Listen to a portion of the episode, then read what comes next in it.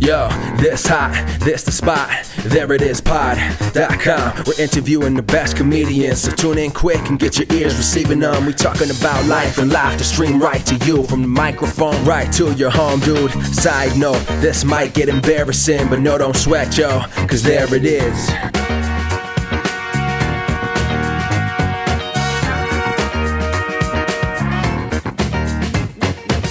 Welcome to the There It Is podcast, a comedy podcast to help you find your inspiration. I'm your host, Jason Farr. Let's do this. Thanks so much for joining us. We have a great guest today. It is director Lake Buckley. She is fantastic, and I know personally because she directed me in a commercial, and she was awesome. And I had to ask her to be on the podcast to talk about her process. She was so gracious with her time to sit with us because she is very busy and she offers so much insight into the world of directing. And I can't wait to share it with you. So I'll just shut up right now. Here's my chat with Lake Buckley. I am so thrilled that you are on because you've done so much cool stuff. You're award winning and uh, you've worked on a lot of really great projects, Google, Instagram, uh, with Pixel. I just I saw so much really cool stuff that you've done, and I also, if the listener doesn't know, had the pleasure of working with you on a commercial for WhatsApp. I have not seen that ad. How did that come out?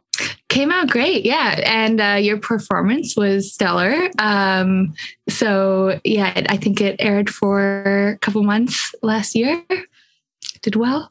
Awesome, um, and awesome. then that was the first of like three more rounds that I did with them. So, oh, um, cool. Thanks to your good acting, things went went well with the client. well, your great direction too. You were really uh, intuitive and thoughtful about things. There was a moment in it, and this is why I was saying you're such a, a intuitive and thoughtful director. Aside from the vision that you have, you also were aware of what a, a shot may look like because uh, it was me and a young woman and i was closing a door on the camera but i you know it was supposed to be like a person walking up and then we're like closing the door on them and you were like ah, i don't want it to look uh, like like we're we're getting into some hanky panky or something like that. So try not to nod to that at all.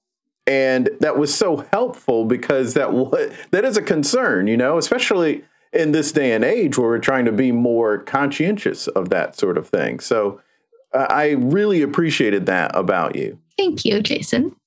oh, you're very welcome. So a lot of your background has been before you got into directing was design. You were doing in-house design work. When I found out about that, I realized, oh, that must be why your visuals are so stunning because you also mm-hmm. are so creative when it comes to design. Is that maybe where that came from for you? Yeah, um, that's very um, perceptive to see it that way because I, I definitely identify with a as a director who comes first from still images. So um, sometimes I think in terms of composition, mm-hmm. and um, then have to um, adjust that to something that is in motion. But I love thinking about like tight, highly designed compositions and then seeing how I can work that into um, a moving picture. But definitely one of my areas of growth as a director is um, constantly thinking about how to bring more movement into my work because I, I naturally um, think in terms of composition. So, oh, cool. Totally on point there. Oh yeah, and and really they are visually stunning, and I I really suggest that people check out some of your work. And on our YouTube version, we'll put up a couple of ideas of what I'm talking about here because it's it's not just what's physically happening on the screen; it's also color. You're mm-hmm. very good with color. This is got to be the best looking thing I've been in the WhatsApp commercial. It, I just sit, standing there on set, I could tell how stunning it was going to look and so all of that kind of conspires for you. Absolutely. I mean um, and that's very sweet of you. Um, I think coming from um, design background and art background, uh, spent a lot of time with like color theory and really thinking about the nuance of different shades and really thinking about um, how contrasting colors can work together or just like the tone of a palette. And um, of course, like it's it's really nice to collaborate with the DP too. Um, lighting is one of the most important things that happens on set, and um, there's yeah. like so much to learn about that craft, and so many ways to shape a space through light um, and color a space through light that is in addition um, to the set design or can amplify the set design. So I think coming from a design background, I have grown from thinking about color relationships in terms of set design and wardrobe into really thinking about um, learning more and more about how how the lighting plays a role and how that can also be like a, another dynamic moving element um, in the set that is is shifting around. So always have been obsessed with color as you can see in my like yeah, yeah, right now. green and yellow hoodie on. Yeah, yeah. I noticed that too because there was some. I saw a screen while I was on set, and there is this fog coming in that was in the background, and the light was hitting it in such a way where I was like, "This is." This looks like a Spielberg thing, you know. Like this, is, this was so. It, it's very thought out, um, and you have a lot of history with art because you're you're in Brooklyn now, but you are originally from California, and you from a young age were doing a lot with art, right? Wasn't that a big part of your studies? Um, yeah, I think I was lucky um, to grow up with two parents that were very open to cultivating um, a strong relationship with like basically like a hands-on experience with the world. So we were always encouraged to um, garden or to draw or to paint. Like I was had like we always had colored pencils out, always like allowed to make a mess and kind of create a project. So um, I think that was always a as a kid, um, a place that I went to to entertain myself and mm-hmm. found like a lot of comfort um, in making. Um, it's like a really nice flow state. So it still is the place that is. Um, so one thing I do pretty much where it's easy to like lose track of time, forget to eat during the day because it's just so engaged. And that type of that level of like engagement um, is something I like chase and and love the feeling of. So yeah when you were coming along, you mentioned your parents and how encouraging they were. And then when you got out of school and you didn't immediately go into directing when you graduated, you were in another field, right? Yeah, so I um, after high school, my parents wanted me to get a um, I was encouraged to have a, like a non-art school um, undergrad education. So mm-hmm. went and studied um, environmental science and studio art. And after that is when I kind of worked in house at like Levi's and Patagonia and Nest. Mm-hmm. And then um, I realized that I wasn't really getting like a creative, personal creative fulfillment from my work. Um, and so that's when I went to grad school um, to spend a little bit of time really asking myself what I wanted to get out of having a creative profession. Um, and that's when I discovered I was doing graphic design at RISD, but took this experimental film course and just like was obsessed. Um, the teacher was amazing. And then being able to think in like three dimensions and then, but have it flattened into this like 2D plane that I could control compositionally. And then also being able to work temporally. Um, I like really loved the like combination of those things. And then as, as I've continued to work in that medium, slowly realized I wanted to be a director then, and kind of like slowly push my way into that space via art directing, then creative directing. And still, like, it's such a collaborative medium. There's like so many, there, it's, it's like infinitely deep. There's so much to learn about it. Um, right. And so that always keeps me like very, very engaged. Right. I'm hearing you're a go getter because you went for this career and, and you went to grad school. I feel like that encouragement from your parents certainly had to have played a role in your feeling like you could go do that. But you were also very intuitive to be able to say, I'm not feeling really fulfilled with my artistic output here. Can you unpack a little bit what that experience is like? Because I, I feel that that's a common thing for people to not feel fulfilled where they're at, but they don't know mm-hmm. how to mm-hmm. move out of that. And you very successfully did that. So, what kind of advice would you give to someone who's in that same position? That's such a good question. Let's see here. I think doing a little bit of soul searching to kind of figure out what are the aspects, what are the, like the the things that are causing you lack of satisfaction in your life at that moment. And for me, it was lack of personal expression and lack of like I didn't have any of my own voice in my work. I was executing um, like a corporate vision, and I was more of like a tool. And I really missed feeling like I had personal expression in what I did. And so knowing that that was the, the problem, I felt like I had to a cultivate more of a personal brand and then also just like be as good at my craft as I could be. So um, just really motivated me to work really hard and learn as much as possible.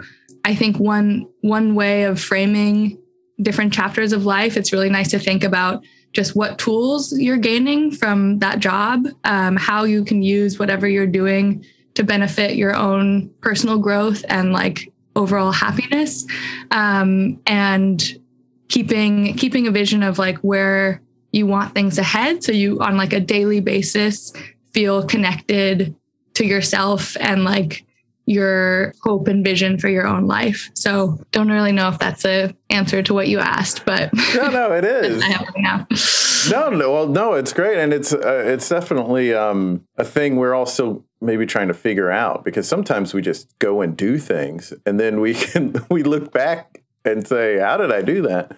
Uh, they certainly there's certainly things I can think back to. I'm like, why did I have the guts to go do that? Totally. totally. um, you do a lot of commercials, a lot of ads, um, mm-hmm. and you've done music videos too, haven't you? Or am I mistaken? Not yet. Would love to. Yeah. on on the hopefully on the horizon. When you get hired to work with a brand, what is from your perspective the first thing you have to do in order to eventually direct that commercial? Good question. I mean, I think my first step is always to treat the client or agency as an expert of either that story or that product or whatever it is. Um, start by like asking a lot of questions to make sure I understand what the context of the market is, what the problem is that they're solving, and really just like download myself on as much as I can so that I can cut from off from that research phase and move into more of a creative mindset, knowing that I have all the uh, informational tools to be generating ideas that actually help solve that brand's communication mm-hmm. challenge. Oh, cool. Yeah, there's so many moving parts to it. You know, there's the yeah. agency, there's the client, and there's who wrote the commercial, and then there's lawyers that can sometimes be involved with what you can and can't say, and then the client wants it to look a certain way or be a certain totally. thing and you know uh, clients probably not the ones you've worked with but there are a lot of clients who famously don't really know what they're asking for and they're they're mm-hmm. they're expecting the world they're expecting a marvel movie but they have the budget for a picnic um, mm-hmm. and so that sort of stuff happens but there's so many moving parts with these with these. And it's just kind of interesting to hear how a director fits into that. And then when i come along as an actor in that it's it feels like the last person to get brought in to the whole production. Yeah i think um for actors it, it can be nice to of course like shelter them from a lot of the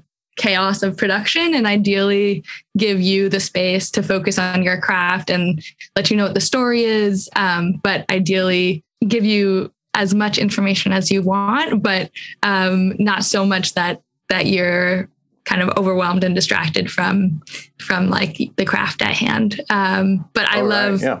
love the process of casting so much and generally like the people I cast, they bring such great energy to set and so much talent and super fun to have that that level of collaboration on set and that kind of new energy after uh, working on a project for generally a few weeks or longer um, Right. before How much, uh, and, and this is something uh, when I've worked on smaller productions, because the commercial I did with you, I'm pretty sure that was the biggest production I've seen for something. And I, I did a TV gig a couple years ago, and uh, that was at a studio. at ABC Studios. And I feel like this matched that in level of production. There's so many people on set doing amazing work um, in this beautiful house in Brooklyn. but um, we, w- when I've worked on certain smaller things, you kind of get the a sense that you can throw out ideas in a in a gig like that one that I was working with you on. Is there a lot of uh, insight that a, an actor can, at least with you, can uh, throw out there and say like, "Oh, what about this? Is that something that someone could really do?" That's, that's a really um, interesting question. And I feel like it's very dependent on um, the, it's a case by case situation. Um, I think to your previous point, sometimes there can be so much additional context uh, informing the way that someone should be behaving or acting um, that sometimes there's not time to download someone on that all that additional context so that the talent has all the information they need to um, perform in ways that you know uh, are suited for the way that the client and blah blah blah, blah the agency are expecting. Um, so and it depends you know sometimes shoot days it's like 12 hour day and every second of the day feels like a rush. Um, and so in an ideal world absolutely like collaboration and having more of a back and forth relationship um, is ideal. That's always my default. Like you are the Mhm. expert of what you do. Yeah, you let us improvise. I want to like, I yeah, and I want to tap into that and like, um, and like co-create something uh, rather than only the limitation of my own perspective. So right. um, that is like absolutely an ideal outcome, but um, not always possible just due to like limitations of time. Um, so it's a it's a fine balance for sure. Yeah. Yeah, I bet it would change project to project. It was cool that we got to just say whatever and still try to act out what you needed us to act out. That was a fun challenge. And um, I feel like we had a great time doing it. Yeah, I think it's I think um it's very easy to read when someone is acting versus like when they're uh super in character um and being more natural to themselves and ideally creating a situation where someone um is able to feel empowered to act how they genuinely want to like usually that gets a better performance um and so i i my best case scenario is creating the conditions for someone to um, act out a scene and but like creating the world and then let, letting you play in it so that Mhm. everything that you generate in terms of performance is as natural and authentic to you as possible so um, it's definitely the ideal for me Cool. This has been great. I, I, I could talk to you forever, but I think it is the the time for us to create something together here at the end of the episode. do it Which would be more interesting to you? Sharing how you come up with visual things and match colors, or talking about how you would do a sketch video? Um, I think the the how I concept and idea and think of visuals is more in line with what I do regularly. so let's do that. Yeah. Okay, cool. Let's do it. As we were talking earlier, you you love colors and you also love the movement and you find ways to match it. And you're also looking at color palettes and what matches and what can bring out certain things. So, what are you looking for? Like, what is the starting point? How are you ultimately matching things? Mm. Again, very project dependent. And I think that that phase of thinking about um, color and tone is it's kind of like the icing on the cake that comes towards uh, the ah. end of the process. So okay. um, at that stage, um, the the core of the like creative concept, um, uh, that like conceptual container has been established that is going to hold up against like brand strategy, and that is um, going to also um, ideally like find a home within the hearts and minds of the whatever audience is receiving it uh-huh. um, and then um, then uh, once the like that concept is is um, baked then thinking about how does that concept inform the methods of making so how does that um, inform uh, the motion or the um, lighting or the uh, set design or the type of characters we're casting and how does that idea trickle through every detail of production um, and every like nuance of the way that something is made so mm. um, if like for example there's like a great Lurpak which is a butter film and the whole thing is about smoothness and like uh, spreading yeah. butter. And if you watch the film, you'll notice that every camera movement is like a really beautiful sliding pan. So like oh. that that message is like clearly reflected in the movement of the camera um, in this like very abstracted, elegant way. Um, or um, so you know things things like that. How can this affect like the the camera movement? How can this affect um, the set design the lighting?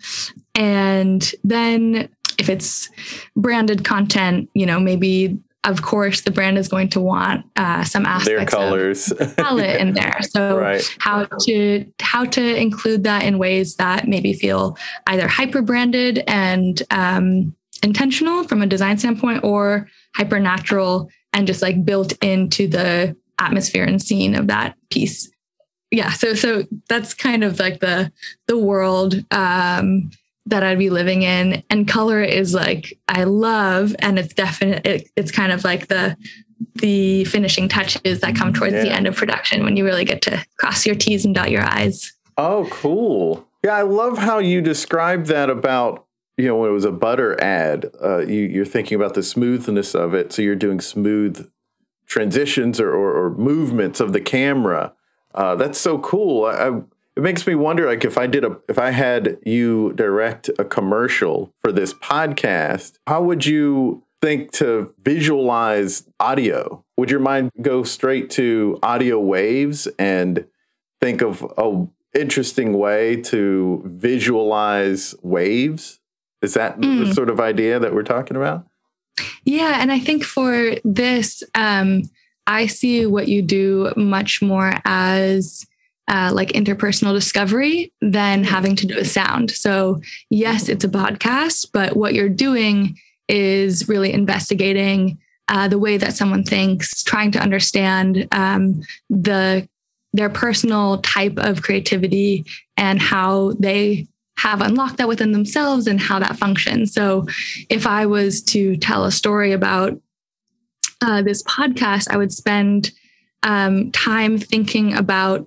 Uh, and I know that you interview a, a, host of different peoples, comedians, directors, writers. Um, and so I would think in like abstract and more metaphorical ways about what those different types of creativity feel like and how to uh, visually express those things and like the huge variety of personalities and mindsets that you're extracting from people. So that would kind of be where I would start. Um, and then I would try to uh, tell a compelling story that could get other people interested in um, kind of jumping inside the, the minds of other people. That's super cool. Well, thank you for sharing your mind with us and letting us jump into it. There it is. Thanks so much for coming on the podcast, Lake. Thank you so much, Jason. I really appreciate uh, spending time with you and all of your lovely questions. It was a treat. Oh my gosh. It was our treat to have her. She was really fantastic, and I hope you enjoyed that.